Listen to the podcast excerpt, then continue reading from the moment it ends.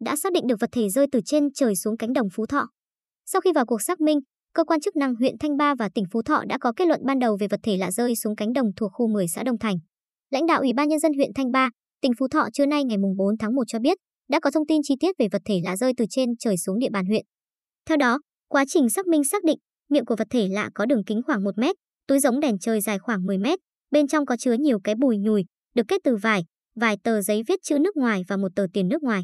Quá trình dịch ý nghĩa của các chữ viết trên tờ giấy, cơ quan chức năng xác định nội dung chính của thông điệp là vật thể lạ trên là chiếc khí cầu đến từ Kain, bang Karen, Myanmar nhân kỷ niệm ngày Tết Karen, ngày 2 tháng 1 năm 2022. Vì quả khí cầu sẽ hạ ở đâu là không xác định và họ cũng muốn biết nơi nó hạ cánh, người nhận có thể liên hệ với họ bằng số điện thoại được ghi trong các tờ giấy để được mọi người gửi lời chúc may mắn. Vật thể trên được phát hiện tại cánh đồng khu 10, xã Đông Thành vào tối ngày 2 tháng 1. Người dân đã tìm cách kéo xuống đất rồi báo cáo lên chính quyền địa phương. Sự việc trên thu hút nhiều người dân quan tâm, nhiều diễn đàn mạng xã hội có bình luận về nguồn gốc của vật thể trên.